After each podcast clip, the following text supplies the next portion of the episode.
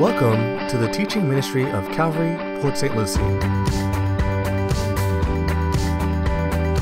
Let's join lead pastor Mike Wiggins with the message Worthy is the Lamb. All right, well, last week, if you were here in Revelation 4, uh, we read an exciting passage about how the Apostle John was caught up into heaven. And of course, we noted last week that we believe that that is a picture of the coming rapture of the church. And so, AD 95, right around there, John uh, is incarcerated on the island of Patmos, and all of a sudden he hears the voice of Jesus, and it's like a voice of a trumpet. And the voice says, Come up here. And immediately, John said he was caught up into heaven, and then he began to describe the amazing things that he saw while he was up there. And so the first thing that John saw must have absolutely blown him away because he saw the Father seated on the throne of heaven.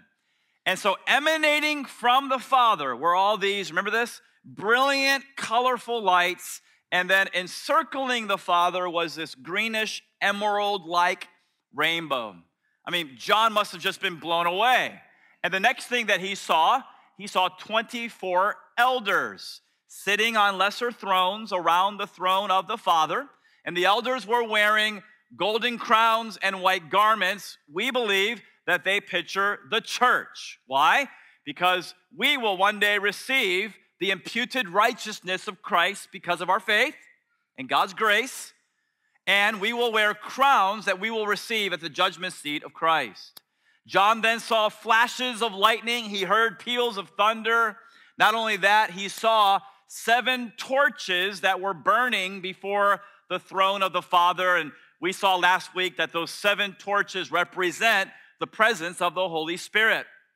John then expanded his view and he saw something like a, a sea of glass.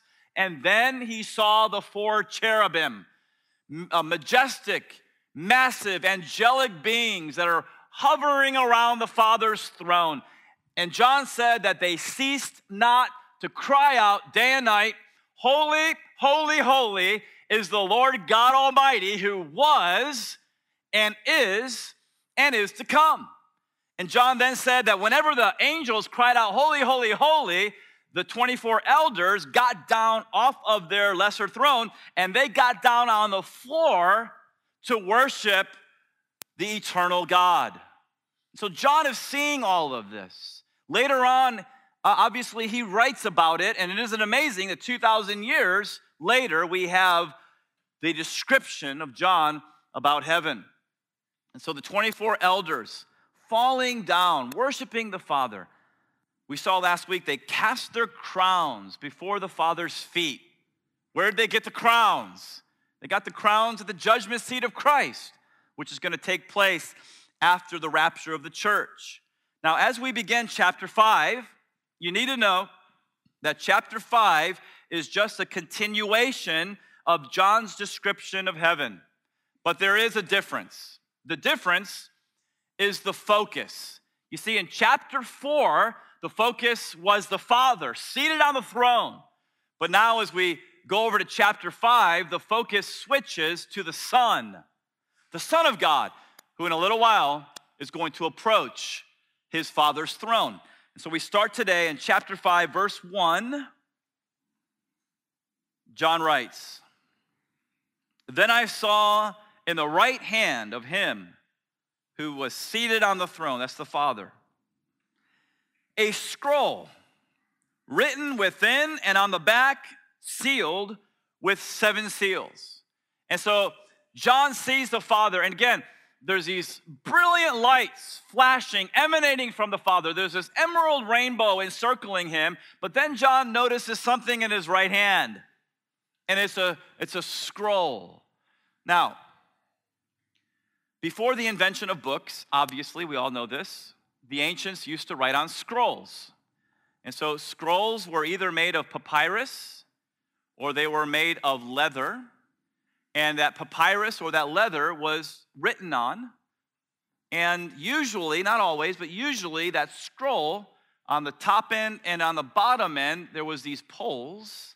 And so the poles were used, right, to unroll the scroll from the middle, or to, when you're done writing, roll that scroll up back into the middle. John noticed that the scroll in the right hand of the Father had writing on the front and on the back. And so the author, who we believe is the Father, the author who wrote in the scroll, had a lot to say. And then John said, I noticed that the scroll had seven seals. So this is actually a closed, sealed up scroll, seven seals. And we know that when you roll up a scroll and you seal it with seven seals, what are you doing? You're fastening the scroll so that nobody can get into it to prevent unlawful entry. And the way they would do it in ancient times is that they would tie strings around the scroll and then they would um, uh, melt wax onto the knots of those scrolls. So, what was this scroll that we see in chapter 5? I like what uh, Chuck Swindoll uh, said. He said, quote, John would have easily identified this type of document from the ancient world as a what? Title deed. There you go. Or, or last will and testament, an instrument of ownership that could only be opened by a legal redeemer or a rightful heir. And so, what was the scroll in the right hand of the Father? We believe it's the title deed of the earth.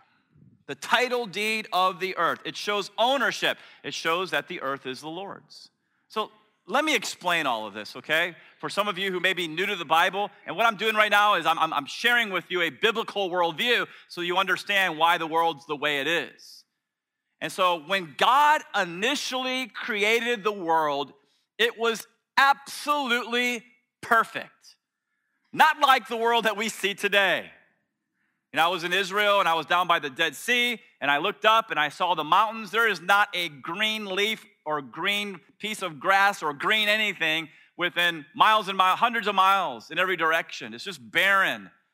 Okay, and so um, the, the world, when God first created it, was absolutely breathtaking. If we could somehow go back in time and see the world before the fall, I think our mouths would drop open because of the immense beauty of the flowers and the trees and the rivers and the mountains. But we all know what happened. Adam, who, by the way, was given dominion over the earth, he made a choice. The woman was deceived by the serpent, but Adam wasn't deceived. Adam made a willful choice to disobey the Lord. What did he do? God said, Hey, you can eat from any tree in the garden. There's, there's one tree you can't eat from. It's the tree of the knowledge of good and evil. What did Adam do? When Eve said, Here you go, honey, and we don't know if it was an apple, could have been a pear. We don't know. But here you go, honey. And the moment that Adam and Eve bit into that forbidden fruit, ladies and gentlemen, everything changed. Paul says in Romans chapter 8 that when sin entered into God's perfect world, all creation became subjected to futility, and all creation became enslaved to bondage and corruption. And so when the fall occurred, what happened was a curse came into the world. And that curse brought sin and death and disease and, and natural, dis, uh, natural disasters. Not only that, Paul tells us in Romans chapter 5 verse 12. Quote, as by one man Adam sin entered into the world and death by sin, listen, so death passed upon all men for that all have sinned. Do you see that? How many of you guys are sons and daughters of Adam? Let me see your hand. Hopefully, every hand is raised unless you're an alien from outer space somewhere.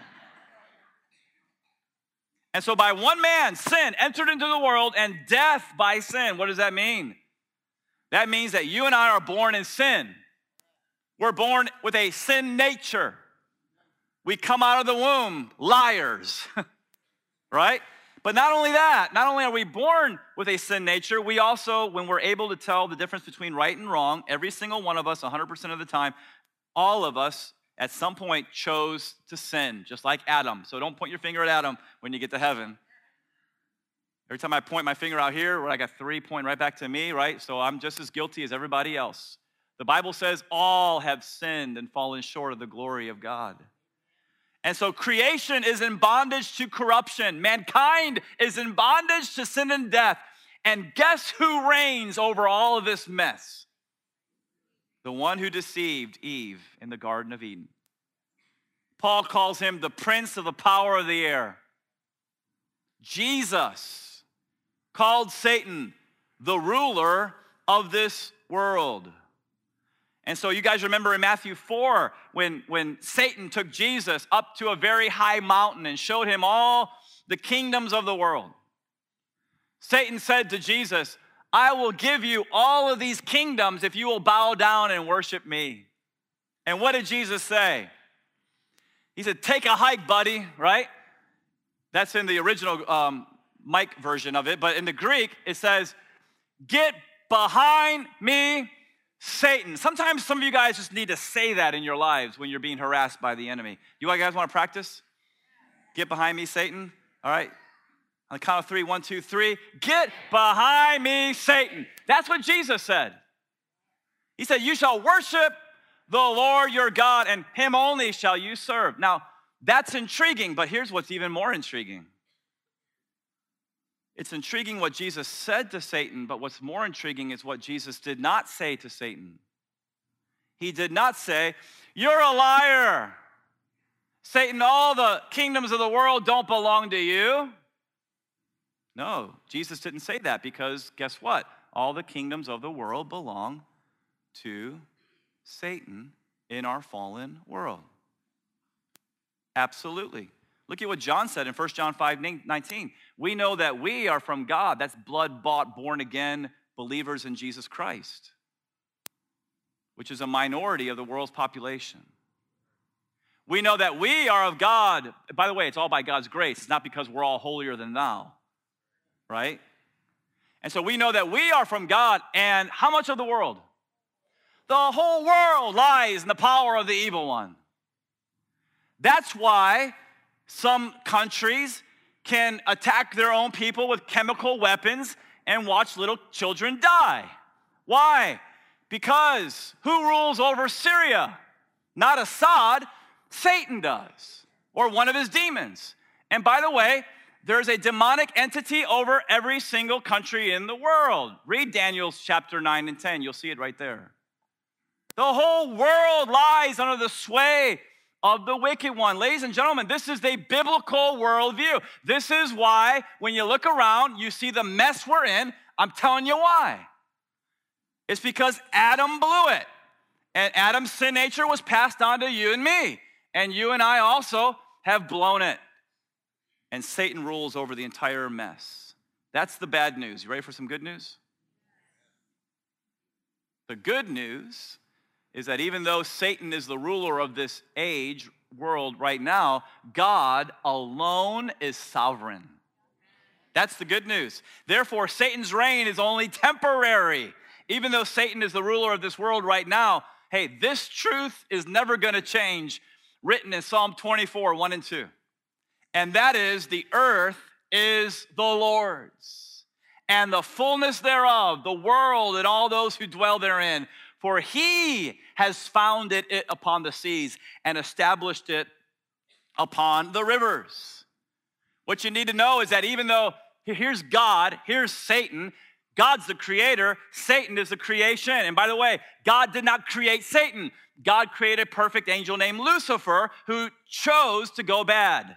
It was not God's fault. Okay? And so, what you got to understand is that even though Satan is the ruler of this world right now, the earth is the Lord's. Who did John see sitting on the throne with the title deed of the earth in his right hand? God the Father, because God the Father created this world. And one day, God the Father is going to give the title deed of the earth to somebody who's going to destroy Satan, reverse the curse, redeem humanity, and restore what Adam lost. That's the good news. That's the good news, and that's what chapter 5 is all about. And so we see in verse 1, John sees the Father with the, the title deed of the earth in his right hand. And then verse 2. And I saw a mighty angel proclaiming with a loud voice, Who is worthy to open the scroll and to break its seals? And how many people in verse 3? No one. No one in heaven or on the earth or even under the earth. Did you know there's people under the earth right now? It's called hell. You don't have to go there. And no one in heaven or on earth or under the earth was able to open the scroll or to look into it. Notice John's response in verse 4. And I began to weep loudly because no one was found worthy to open the scroll or to look into it. So John heard this mighty angel say, Who is worthy to open the scroll and break its seals? In other words, the angel is saying, Who's worthy to take possession back of the earth? Who's worthy to take possession of the earth back from the usurper, Satan? And after the angel said this, nobody in heaven or on earth or under the earth was able to come forth. All creation was silence. It was like an awkward silence in heaven. A holy, not even a holy, just a hush in heaven.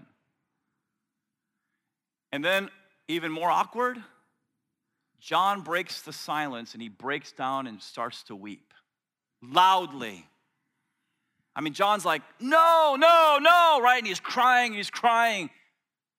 It's the same word for weep as when Jesus was coming down the Mount of Olives and he saw Jerusalem. He began to weep. He began to convulse. His shoulders were going up and down because Jerusalem had turned their, its back on their Messiah.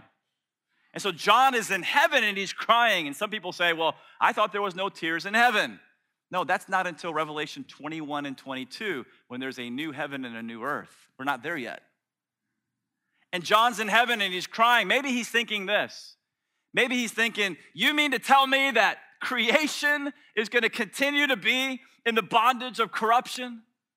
You mean to tell me that mankind is going to continue to be in bondage to sin and death? You mean to tell me that Satan is going to continue to be the ruler of the world? No, no. And he's weeping and he's convulsing. Now, we feel for John, but did he need to be so upset? No, absolutely not. In fact, one of the 24 elders around the throne of God looks over his shoulder and he sees John crying. And so he goes to comfort John. And look at now in verse 5. One of the elders said to me, Weep no more. And John's thinking, Why, why, why? And the elder's like, I got to remind you something here.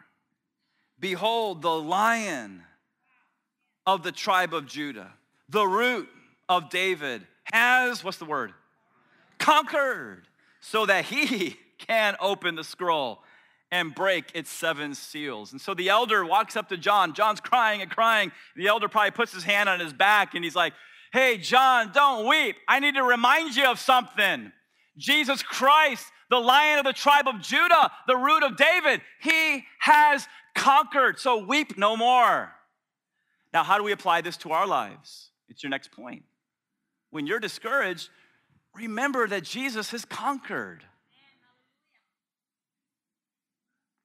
Remember Jesus in the middle of your storm, in the middle of your trial. Don't forget about the Lord. This is why I love our communion services. Last Wednesday night, we got together, and Pastor Jacob just kept telling us for 15 minutes remember Jesus, remember Jesus. Why? Because Jesus said, As often as you drink this cup and eat this bread, you do so in remembrance of me. Do this in remembrance of me. And so when you're discouraged, remember hey, Jesus has conquered. And so before we beat up John for crying in heaven, it's like, man, dude, you're in heaven. Why are you crying? And Jesus, how can you forget about Jesus up in heaven? Before we have that attitude, let's ask ourselves how often do we freak out and cry when we're hit with a crisis? How often in our lives do we freak out and cry and cry and cry when some difficulty happens to us? And so we got to remind ourselves hey, Jesus has conquered. And I know some of you are new to the Bible and you're thinking, well, what in the world did he conquer? Okay, he conquered three things he conquered the world, he conquered the flesh, and he's conquered the devil. Anything evil that will come against you in your life, Jesus has conquered. That is, if you've been washed in the blood of Jesus and he's your Savior and Lord. If you haven't, that means you're outside of Christ and you're open game for anything evil. And so he has conquered uh, the, the world, the fallen world system. The, the world system that right now most of the world is lying in darkness. They're, they're, they're, they're in their sins. They're dead in trespasses and sins. They don't care about God. And when they have thoughts of God, here's what they do Romans chapter 1 they re- suppress the truth in unrighteousness. No, I don't want to hear it. How many times have you guys experienced that? I invited a guy just recently in one of the restaurants. We were talking, having a normal conversation, I invited him to come to Easter. And before I could even get my card out, he's like, hand, no. Right? So, so sometimes you they're receptive and sometimes they're not. But, but what's going on in most of the world today? They're saying no to God. And that's why you have a world system like you have that's all about me, myself, and I. Jesus has conquered that. And one day he's going to come back and he's going to overrule that mess. He's conquered the world, he's conquered the flesh. That's our own sin nature we received from Adam. He's conquered the devil. And so, Jesus, again, anything evil that will ever come against you. And so, hey, whenever you feel lost, remember what the elder said to, to John. He said, Remember the lion of the tribe of Judah, the lion, the majestic, courageous, powerful one who got the victory for you. And so, if you're feeling lost, remember the lion.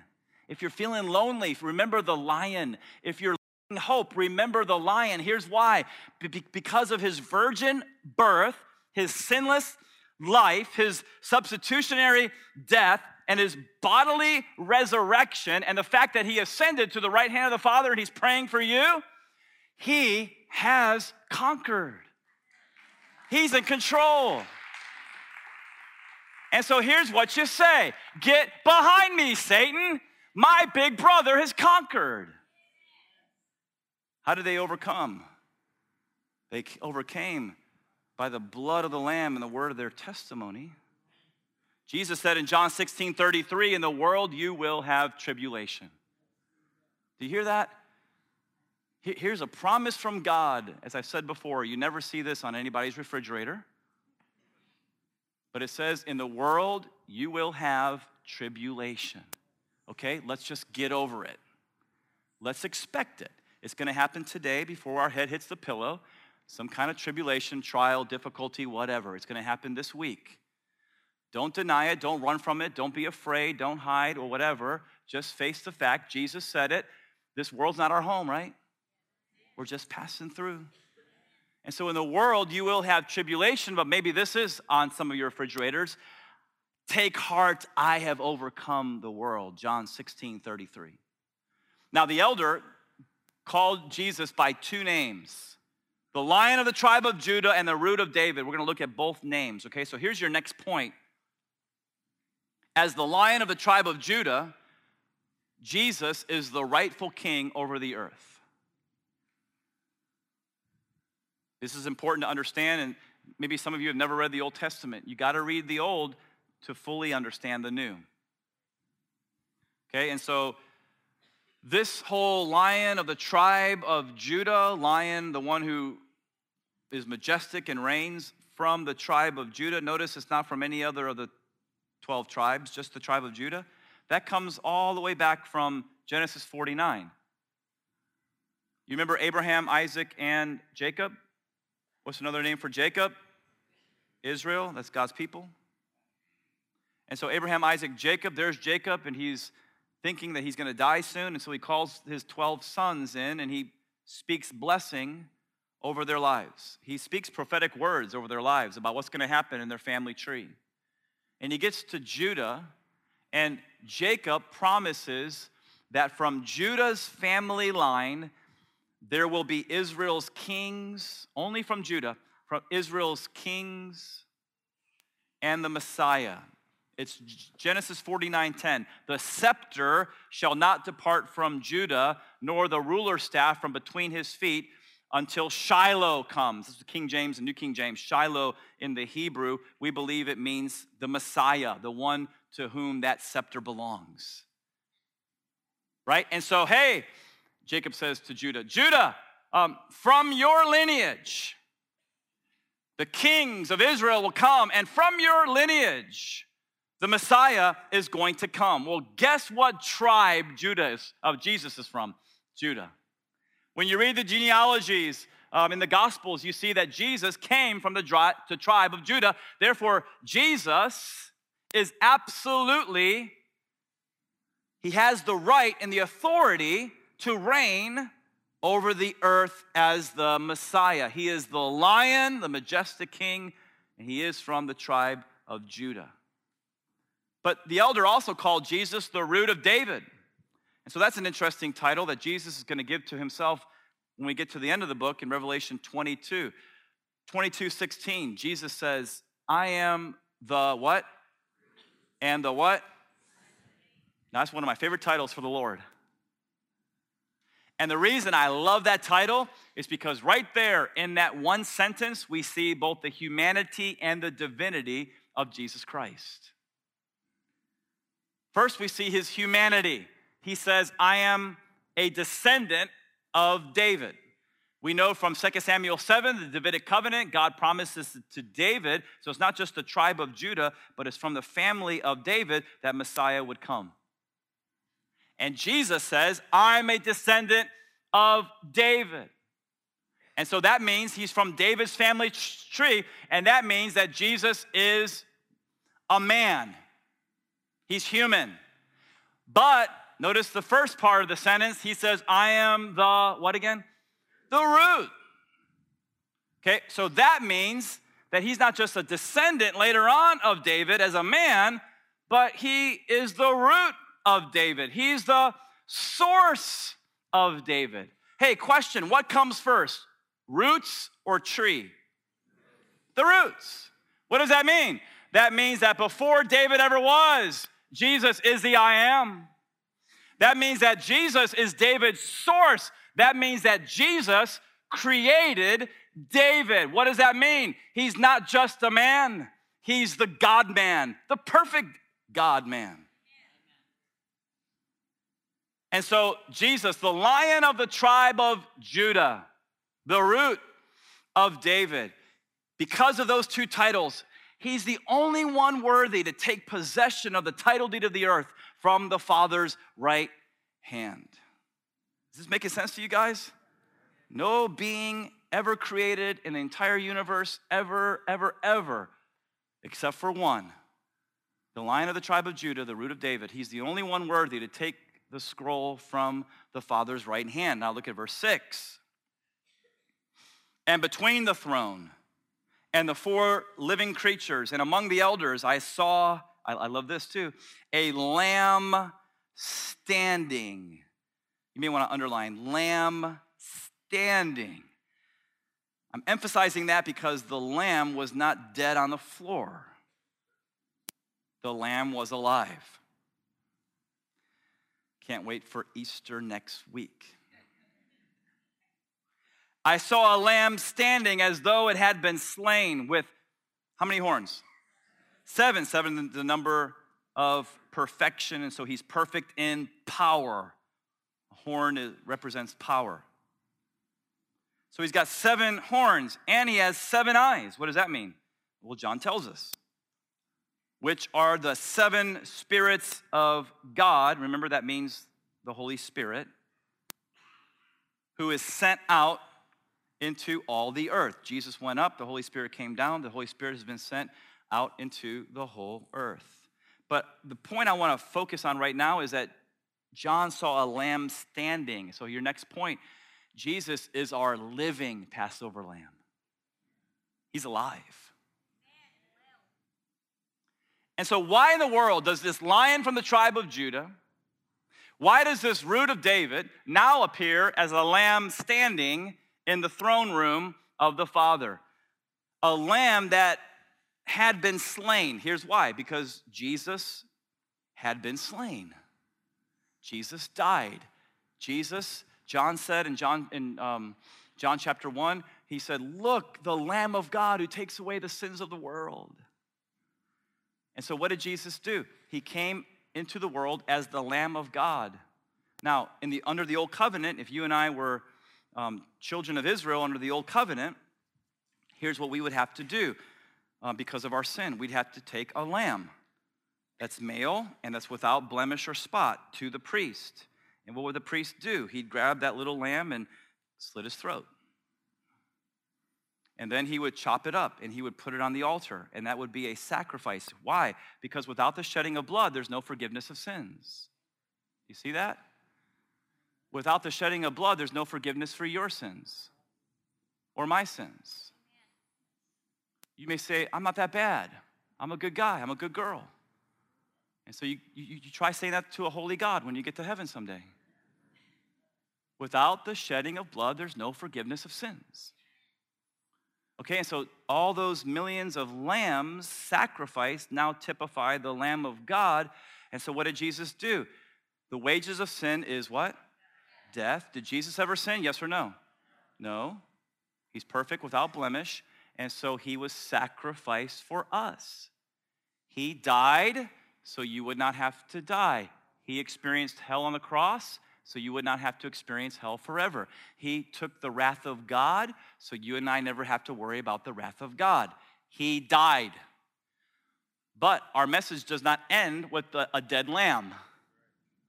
Because John looked over and he saw a lamb standing.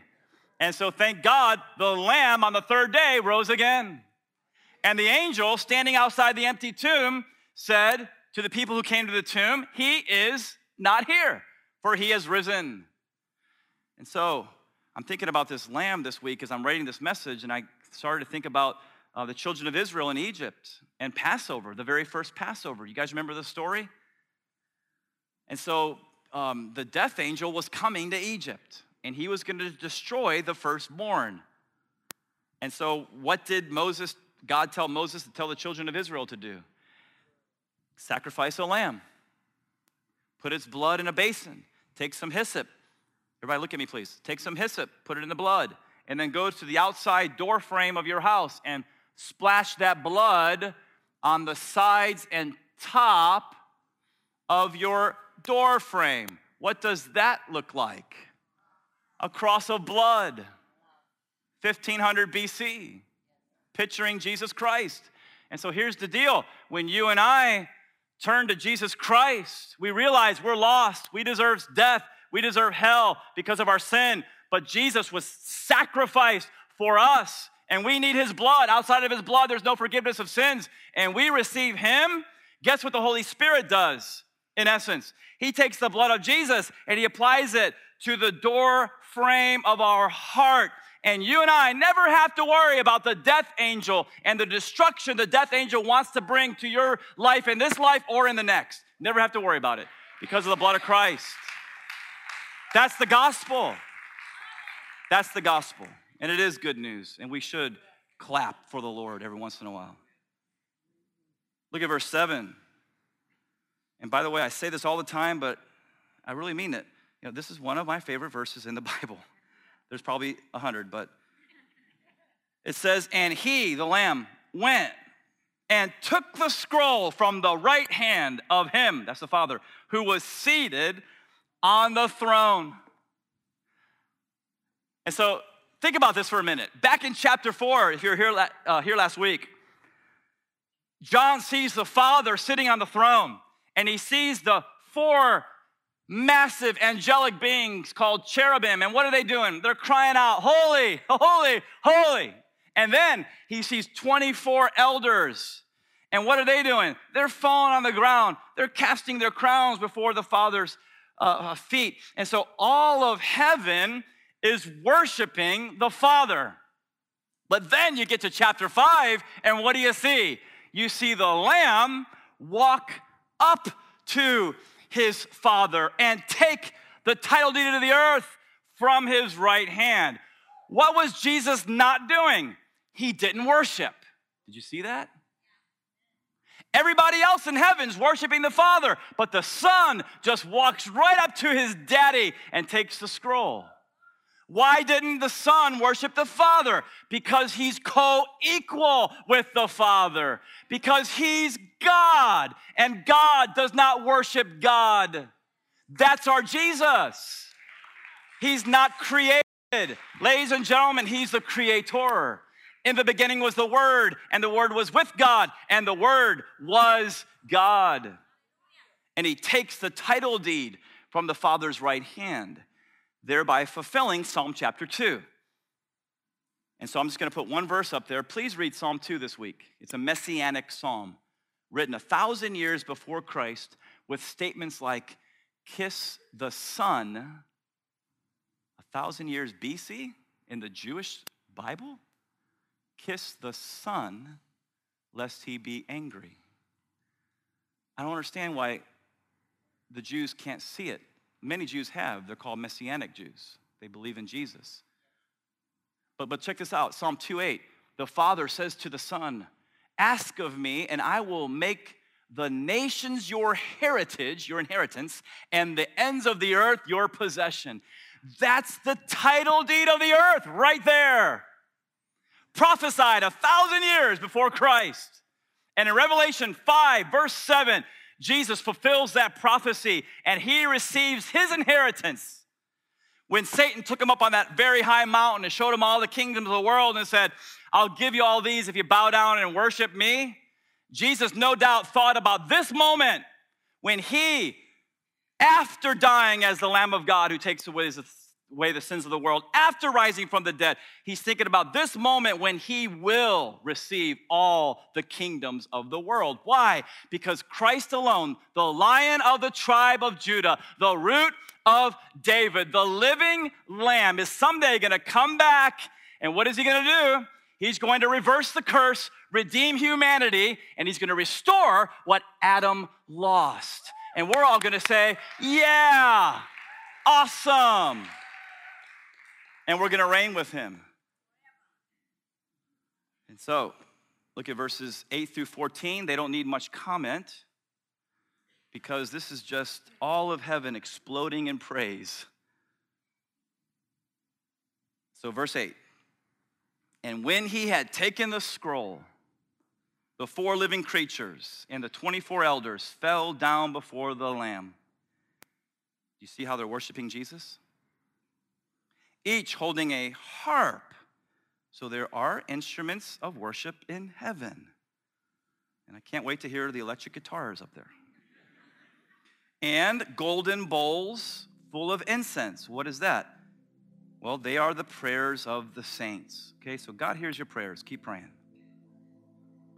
And they sang a, what kind of song? Not the same songs over and over every single week for year after year after year, decade after decade. No they sang a new song, saying, Worthy are you to take the scroll and to open its seals, for you were slain, and by your blood you ransomed people for God. Notice this God's not just into one nation or one color of skin. No. Ransomed a people for God from how many tribes? And language and people and nation and you have made them a kingdom of priests to our God, and they shall reign on the earth. Some over five cities, some over ten. Then I looked and I heard around the throne and the living creatures and the elders the voice of many angels, numbering myriads of myriads and thousands of thousands. Can you imagine? Saying with a loud voice, Worthy is the Lamb who was slain to receive power and wealth and wisdom and might and honor and glory and blessing. And I heard every creature in heaven and on earth and under the earth and in the sea and all that is in them saying, Okay, follow this closely in verse 13. To him who sits on the throne, that's the Father, and to the Lamb, that's the Son, be blessing and honor and glory and might forever and ever. And the four living creatures said, What? And the elders fell down and worshiped. Did you see in verse 13 that all of heaven is worshiping both the Father and the Son? Jesus is worshiped in heaven. Why? Because, ladies and gentlemen, he's more than, a, than just a prophet, like Islam says. He's more than just a prophet.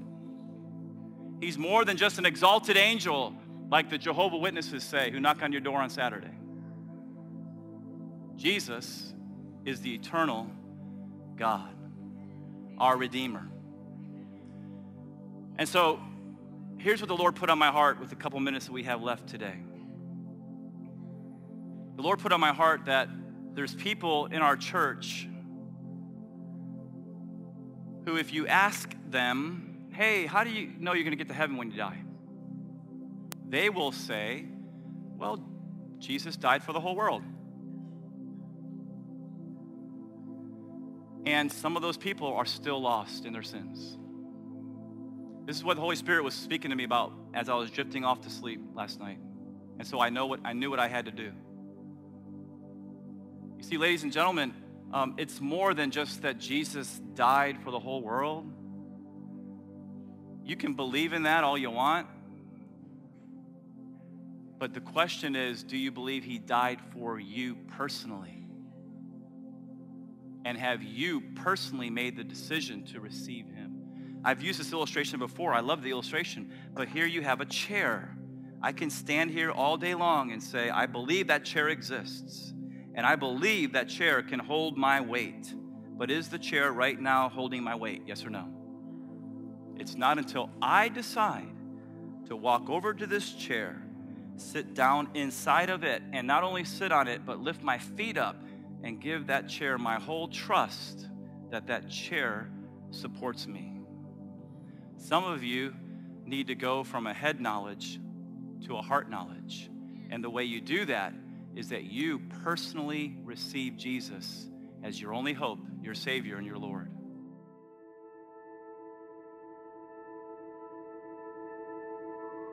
One of the greatest gifts God can give His children is the assurance of their salvation. If you're not sure where you stand with God, we want to help. Visit our website at www.calvarypsl.com. Click on Home, then Knowing Christ.